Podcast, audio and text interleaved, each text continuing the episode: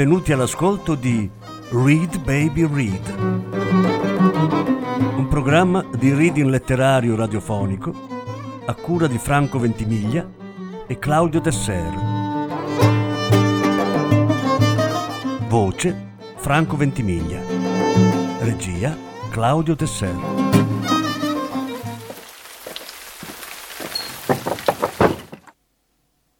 Massimo Carlotto la pista di campagna. Lettura in quattro parti. Seconda parte.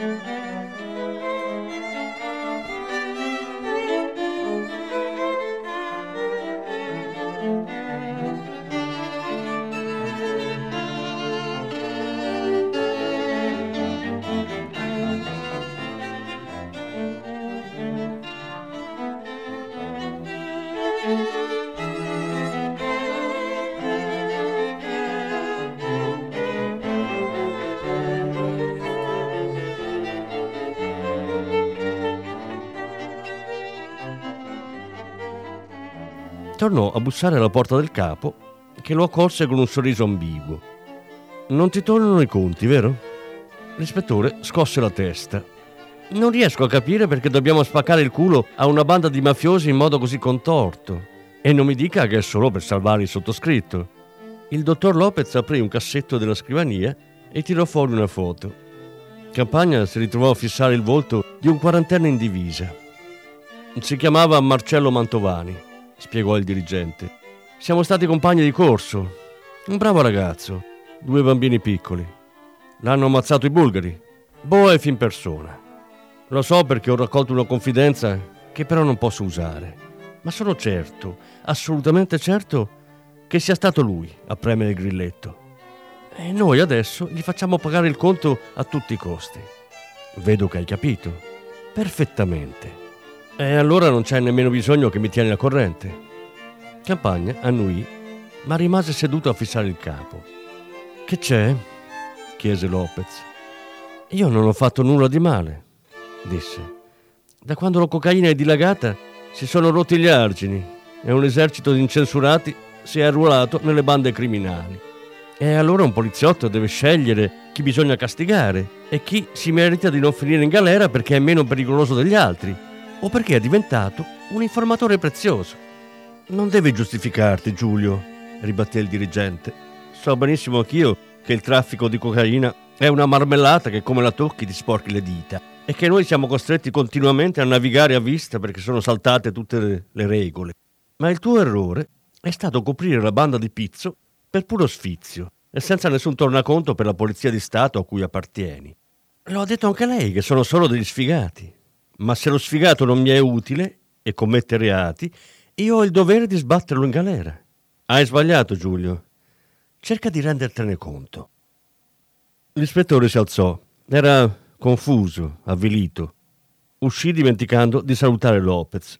Raccolse le sue cose dalla scrivania, infilò il fascicolo sotto il braccio e cercò Pinamonti, che in quel momento stava interrogando un marocchino pizzicato con una cinquantina di grammi di coca. I magrebini erano diventati gli spacciatori di strada di buona parte delle mafie presenti nel territorio. Non ti ho mai visto. Per che cazzo lavori? chiese il commissario al tizio ammanettato alla sedia. L'altro farfugliò una sfilza di nomi tanto vaghi quanto fasulli. Pinamonti lo mandò a quel paese e si rivolse all'ispettore. Com'è andata col capo? Bene, comincio ora. Farfugliò evitando di guardarlo. Non te ne approfittare, Giulio, non sparire mi raccomando, che qui siamo sotto organico.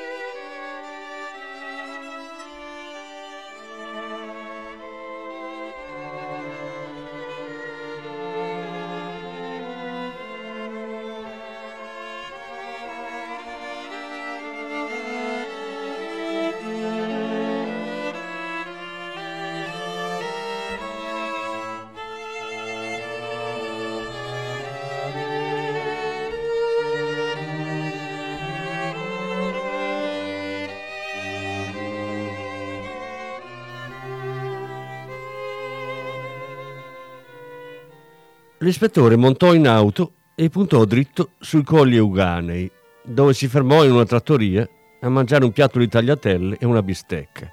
Ordinò anche mezzo litro di rosso della casa e ripulì la tazzina del caffè con la grappa, come aveva visto fare a suo padre e a suo nonno. Una tradizione familiare che sarebbe finita con lui perché la figlia era astemia. Scese in città e si infilò in un multisala dove scelse un film a casaccio. Un po' sonnecchiò, un po' continuò a lambiccarsi il cervello alla ricerca del metodo meno indolore e illegale per accontentare tutti e salvare la pensione. Non riuscì a individuarne nemmeno uno. Se voleva smantellare il giro dei bulgari, vendicare il collega ammazzato e continuare a fare lo sbirro, gli altri dovevano essere classificati alla voce sacrificabili. Ripensò alle parole di Lopez. Il capo aveva ragione e ora doveva affrontare la faccenda in ben altro modo. Tornò a casa all'ora di cena e finse una normalità di routine. Andò a letto presto, perché Pizzo era uno spacciatore con una clientela molto particolare, che lo obbligava a essere il più mattiniero della città.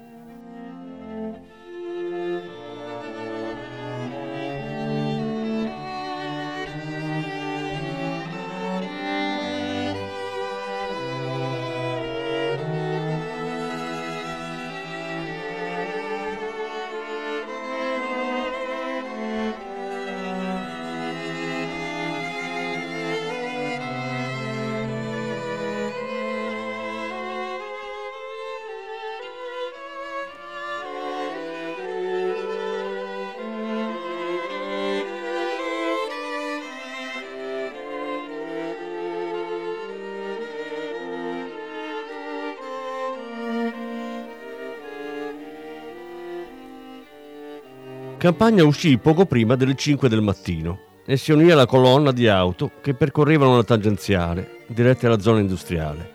Non c'era più il traffico di una volta. La crisi aveva colpito durissimo in un territorio dove molte aziende, annusando l'arrivo di tempi duri, avevano furbamente delocalizzato in Romania, Moldavia e Cina. Batté un paio di bar prima di trovarlo. Pizzo sedeva a un tavolino e riceveva i clienti che si erano fermati prima al bancone per un cappuccino e un cornetto. Campagna lo osservò mentre sparava cazzate con alcune lavoratrici in camice azzurro con lo stemma di un'impresa di pulizie. Avevano svuotato cestini e pulito pavimenti tutta la notte e ora tornavano a casa a preparare la colazione per mariti e figli. Una riga di coca era proprio d'aiuto per tirare avanti. Poi alla spicciolata uomini in tuta avevano fatto la coda e preso la loro dose. Piccolissime quantità, perché di più non si potevano permettere. Pizzo portava lunghi capelli bianchi raccolti in una coda che gli dava l'aria da hippie fuori tempo massimo, ma tutti lo conoscevano e gli volevano bene, perché era stato operaio pure lui, e sindacalista, uno di quelli incazzati. Poi la proprietà aveva trasferito i macchinari di notte oltre confine e comunicato i licenziamenti con un sms. Pizzo in quel momento aveva deciso che una vita di merda per arricchire gente di merda non l'avrebbe più fatta e dopo un periodo di sbandamento, vissuto nei locali, si era dato allo spaccio. Ma era sempre rimasto lì. Dalla zona industriale non si era mai allontanato e non aveva mai nemmeno tentato di allargare il giro e invadere i territori altrui. Non aveva nessuna intenzione di entrare in conflitto con le organizzazioni che gestivano i traffici che contavano. Vendeva una clientela sicura e per bene. Nessuno che sniffava la sua coca si sarebbe sognato di darsi al crimine consumavano droga illegalmente, ma a fini terapeutici e di sopravvivenza, come il campesino o i minatori boliviani che masticavano le foglie di coca. Per questo Campagna aveva sempre chiuso gli occhi sull'attività del vecchio amico. Non gli sembrava così grave che la gente con un'esistenza faticosa e dal futuro perennemente incerto cercasse conforto in un po' di chimica, pagata con il soldo di un onesto salario.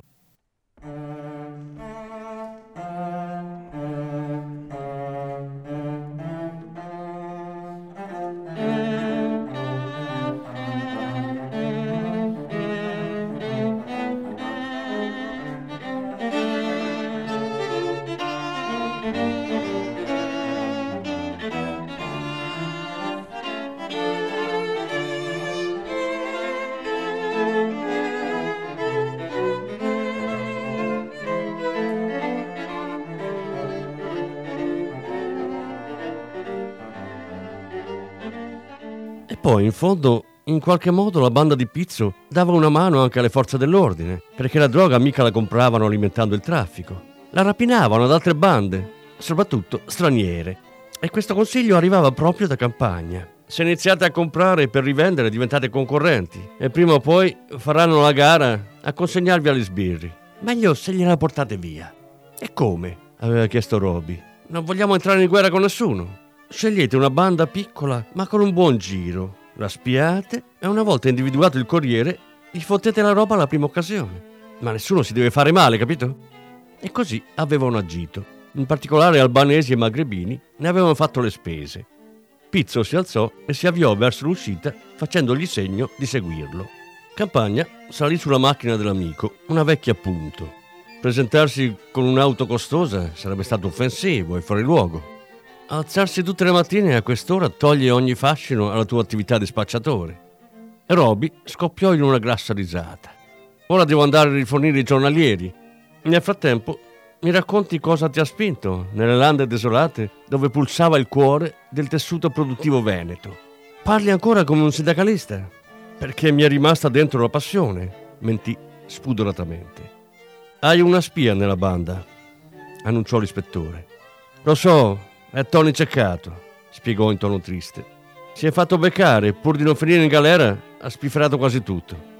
Noto con piacere che l'hai presa bene, disse il poliziotto. Tony vi sta impacchettando per un viaggetto di 15 anni nel circuito penitenziario italiano. Pizzo cambiò marcia. E cosa vuoi che faccia? Lo ammazzo? sbottò. Ormai la cazzata l'ha fatta. Tony è sempre stato un debole. Anche in fabbrica ne approfittavano. Ma almeno ne avete parlato? Certo, è venuto da me piangendo. Ha chiesto scusa e ha detto che ritratterà. Non servirà un cazzo. Lo so. Campagna perse la pazienza. Cazzo, Pizzo! Dobbiamo andare avanti a domande e risposte per tutto il tempo? Stiamo facendo le valigie, si decise a raccontare. La Betta, io, Gigio e Samuele. Facciamo un ultimo colpo e ci trasferiamo all'estero, in un paese dove non c'è l'estradizione. Ce ne sarà rimasto qualcuno, no?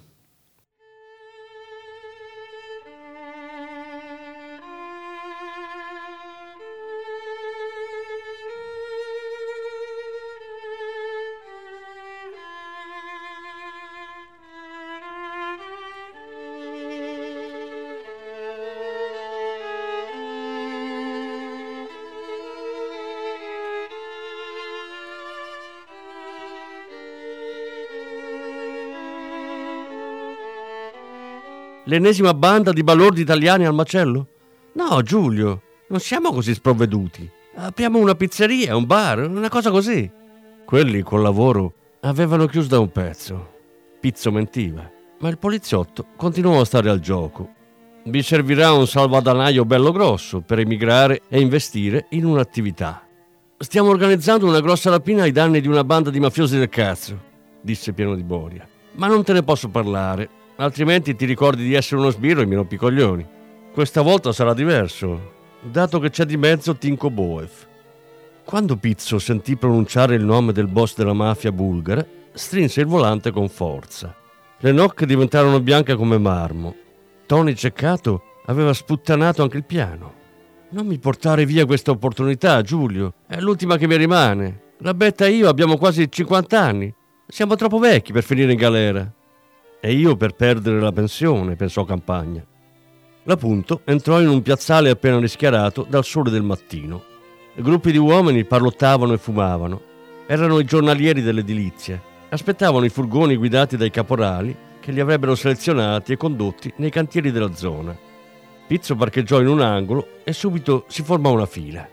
Muratori, piastrellisti, idraulici, elettricisti erano i suoi migliori clienti. Il lavoro era duro e con i ritmi serrati del cottimo. La coca era il tiramisù ideale. Campagna osservò i volti segnati dalla stanchezza e dalla consapevolezza che nulla sarebbe cambiato nelle loro vite. Era proprio vero che la coca la sniffavano tutti, ricchi e poveri, laureati e ignoranti, ma erano le aspettative che facevano la differenza. L'avvocato padovano, che aveva arrestato insieme ai suoi amici il mese prima, si era limitato ad alzare un sopracciglio. I giornali ne avevano scritto per giorni, perché la Padova Bene faceva sempre notizie. ma le persone coinvolte si proteggevano a vicenda formando un'unica rete e non sarebbe successo nulla perché gli interessi da difendere erano ben definiti. La coca serviva solo ad ammazzare la noia, con un po' di trasgressione nei salotti buoni, dove ormai i pusher magrebini erano di casa. Ma quegli sfigati che si spaccavano il culo pagati a ore o a metro quadro, arrampicati sui ponteggi, vivevano su un altro pianeta, dove alzarsi tutte le mattine alle 4 era un motivo più che sufficiente per sniffare un po' della coca stratagliata di pizzo.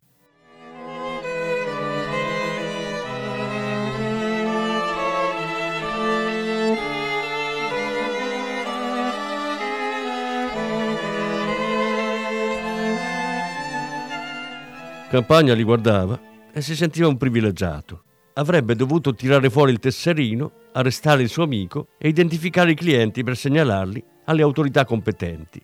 Piuttosto si sarebbe sparato sui coglioni. Lui, il buffone, non lo aveva mai fatto. Pizzo parlava piano e sorrideva mentre intascava i soldi e distribuiva le dosi. Sembrava l'uomo medicina di quella strana tribù Arrivarono i furgoni e tutti corsero a mettersi in mostra per essere scelti in fretta dai caporali. Pizzo e Campagna risalirono in auto. Roby prese dalla tasca una dose.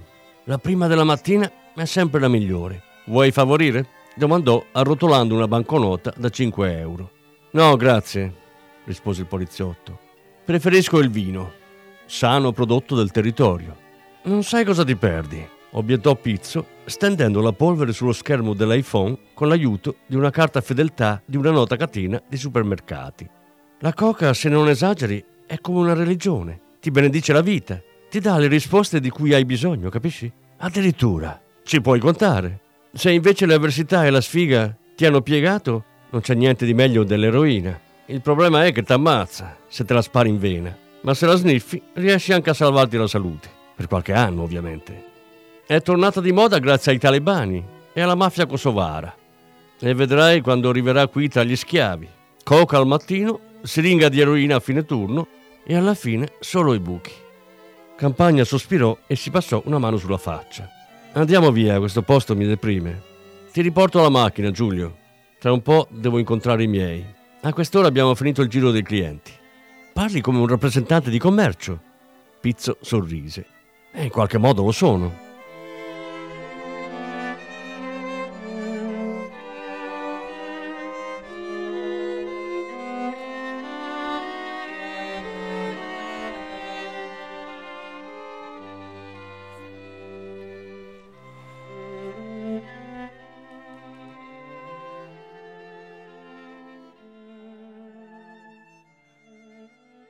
Campagna cambiò tono, freddo e duro come una sassata in faccia. No, tu sei solo un pezzo di merda. Lo spacciatore interpretò il cambio di registro nel modo sbagliato. Questo lavoro ti rende nervoso, Giulio, disse in tono conciliante. Dovresti sottoporti a una seria terapia di canne. Roba buona, ovviamente. Se vuoi te la procuro. Il poliziotto lo colpì con una gomitata al naso. Ma sei fuori di testa! Esclamò Robby tamponando il sangue con un fazzoletto. Tu sei fuori di testa, ringhiò Campagna. Hai usato la nostra amicizia per farti bello con i tuoi scagnozzi e adesso passo per un corrotto. Sto rischiando di perdere tutto, reputazione, carriera e pensione. Che cazzo ti ha saltato in mente? Lo spacciatore arrossì.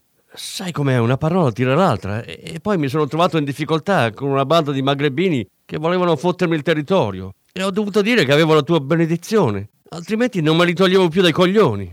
Campagna lo colpì ancora. Bastardo, figlio di puttana! Basta, Giulio, mi stai spaccando la faccia! Dovrei spararti in bocca. Ti chiedo scusa, non la mia intenzione metterti nei casini, ma lo hai fatto ed è troppo tardi per le scuse. Dovevi avvertirmi che avevi usato il mio nome. Non parlare così, siamo amici da una vita.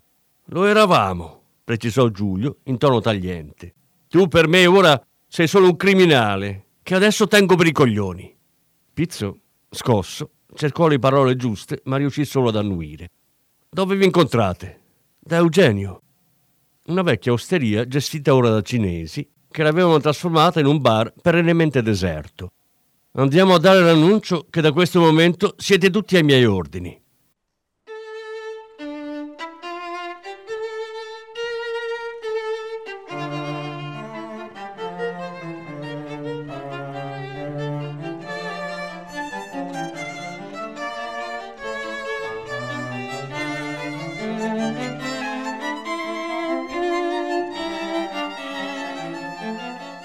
Pizzo si ribellò. Ho smesso di obbedire a qualcuno da quando mi hanno licenziato. Il caporeparto era una testa di cazzo. Il poliziotto accese una sigaretta e ne fumò una buona metà. Vedi, Pizzo, io lo so bene che tu mi puoi fottere se ti porto in galera, disse in tono calmo. Ci puoi contare e io ne uscirei distrutto. Ma il tuo programmino non tiene conto di Betta. Che c'entra la mia donna? Prima che tu apra bocca, io posso farla rinchiudere in un certo carcere dove scontano le pene tipette molto particolari e chiedere un paio di favori che non mi possono rifiutare. Ti assicuro che dopo non sarà mai più la stessa e il resto della tua vita si trasformerà in un lungo, infinito rimpianto. Campagna mentiva, ma Pizzo non se ne rese conto. E eh, va bene, troviamo un accordo, Giulio, si affrettò a dire, e vediamo di chiudere questa faccenda, senza farci del male. E allora metti in moto e comincia a rispondere un po' alle mie domande come ha fatto il mio collega Giacomo Floriani a incontrare Tony Ceccato. Nel fascicolo non c'è scritto. Lo spacciatore si toccò delicatamente il naso che iniziava a gonfiarsi. Battiamo le aree di servizio delle autostrade per vendere la coca ai padroncini. Sniffano come idrovore per guidare quei bestioni per tutte quelle ore. Iniziò a raccontare. Il sabato e la domenica vendiamo agli autisti parcheggiati nelle aree di servizio. Sono lì che si rompono i coglioni e un po' di coca tira sul morale. Molti si danno al sesso, c'è un giro di coppie. Sai, i mariti che portano le mogli a farsi montare da stiomaccioni. E poi uno di froci che si fanno pompini a tutto spiano. E questo che c'entra? sbottò Campagna. Pizzo rispose in dialetto strettissimo. Lo usava quando era imbarazzato. A Tony Ceccato piacevano i camionisti e univa l'utile al dilettevole. Una sera in un cesso, un tizio gli aveva chiesto se aveva coca da vendere e una volta che Tony gli aveva dato la bustina, era saltato fuori il distintivo. Quel Floriani lo ha terrorizzato e lui si è cagato sotto, aggiunse Pizzo, parcheggiandolo appunto davanti al bar. Tony ha spifferato a Floriani che avete intenzione di rapinare Tinko Boev. Perché proprio la mafia bulgara? Non è un po' troppo fuori dalla vostra portata? domandò il poliziotto. Come ti ho detto, è il nostro ultimo colpo e abbiamo una persona all'interno che ci sta fornendo tutte le informazioni necessarie. E chi è? È la moglie di uno degli skipper che pilotano la barca con i carichi. Gigio se lo scopa un po'. A letto nessuno riesce a tenere la bocca chiusa, commentò Campagna scendendo dall'auto.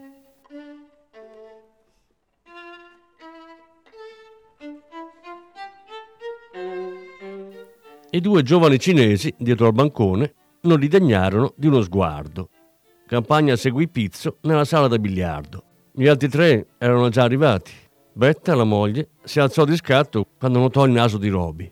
Cosa è successo? domandò. E gli ho dato una gomitata, rispose pacifico il poliziotto. I due scagnozzi, Gigio Marcella e Samuele Lando, si alzarono a loro volta con aria minacciosa. Accuccia voi due, ordinò Campagna, infilando la mano nel giubbotto. Sì, state calmi, aggiunse Pizzo. Dobbiamo parlare. Lo spacciatore mise al corrente la sua banda degli avvenimenti di quella mattina e nella sala calò un silenzio carico di tensione, che Betta ruppe prima che diventasse pericoloso. Fammi capire, Giulio, chiese in tono apparentemente calmo. Noi diventiamo i tuoi schiavetti e tu alla fine, quando hai preso Boef, ci lasci andare via col malloppo. Il patto prevede che la partenza sia definitiva. Non voglio più vedervi in zona. Mai più. La donna giocherellò con l'accendino per alcuni secondi, poi si rivolse al marito. Non ci credo. Il tuo amico ha intenzione di fotterci. Pizzo non è più mio amico, precisò Campagna in tono duro. È solo un pezzo di merda traditore. Potete anche non fidarvi, ma non avete alternative.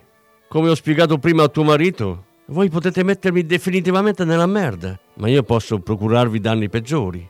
Posso andare, per esempio, a dire due paroline alle bande di albanesi che avete rapinato. Non sai un cazzo, sbottò Gigio. Quello che non so posso inventarmelo. E la vostra vita non varrebbe più un cazzo ribatté l'ispettore. Ma la sorte peggiore è riservata a te, Betta. Quale onore! I dettagli li ho spiegati a Pizzo. Campagna non andava per il sottile. La paura era l'unica cosa che li avrebbe fatti marciare come soldatini. Siete solo una banda di sfigati. Non avete né le palle né i mezzi per giocare una partita diversa. Cosa dobbiamo fare? chiese Pizzo passarmi tutte le informazioni sul giro di Boef e chiudere l'attività fino a quando non ve lo dico io. Si scambiarono occhiate poco convinte, ma Roby ruppe gli indugi. Gigio, raccontagli della tizia che ti scopi. Lo scagnozzo obbedì e Campagna fece il primo giro nel mondo di Tinko Boev.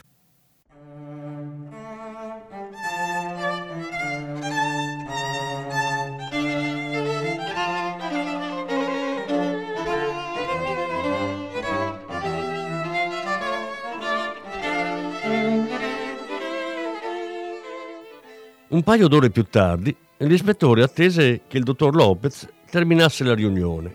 Poi si accomodò su una delle poltroncine davanti alla scrivania. Non mi piace fare lo sbirro in questo modo, scandì. Il capo della mobile si tolse gli occhiali e passò un fazzoletto candido sulle lenti. Cosa vuoi che ti dica, Giulio? Nulla. Volevo solo che fosse chiaro il concetto. Allora non ti capisco. Perché hai giocato sporco altre volte, come quando hai messo la coca nella macchina di quella dottoressa. Come si chiamava? Bartolini. Sta ancora scontando la pena in un carcere sloveno. Era complice di orrendi crimini e se la sarebbe cavata se non l'avessi fermata. E ora con Tinko Boev siamo nella stessa situazione, o no? Sì, ma qui si tratta di giocare sporco dall'inizio alla fine e con tutti. Pagherà un conto salato anche chi in fondo è meno colpevole. Nulla è chiaro e ben poco è giusto, corretto. Il dirigente scartò una caramella e se la infilò in bocca. Sta stronzata che devo dare il buon esempio non fumando in ufficio mi sta facendo uscire pazzo, si lamentò, succhiando rumorosamente. Campagna allungò una mano verso la ciotola e ne prese una avvolta nella carta gialla. Queste al miele le mangiavo quando ero bambino. Si fissarono per qualche secondo. Il nostro mondo è cambiato da quando è arrivata la cocaina, lo sai. Questo discorso ce lo siamo già fatti, disse Lopez. È vero, hai ragione. E allora spero che tu non voglia tirarti indietro, disse Lopez, perché non saprei come salvarti. Se invece fotto Boef, posso dire che avevo chiuso un occhio sulle attività della banda di Pizzo per arrivare a mettere le mani sui bulgari. Non farebbe una piega, anche se non ti sarà facile raccogliere prove da solo e senza l'aiuto di intercettazioni o dei ragazzi della scientifica. Questo l'avevo già capito. Allora è tutto chiaro. L'ispettore si alzò. Una volta chiuso il caso, voglio essere trasferito alla sezione antirapine. Va bene, Giulio, te lo prometto.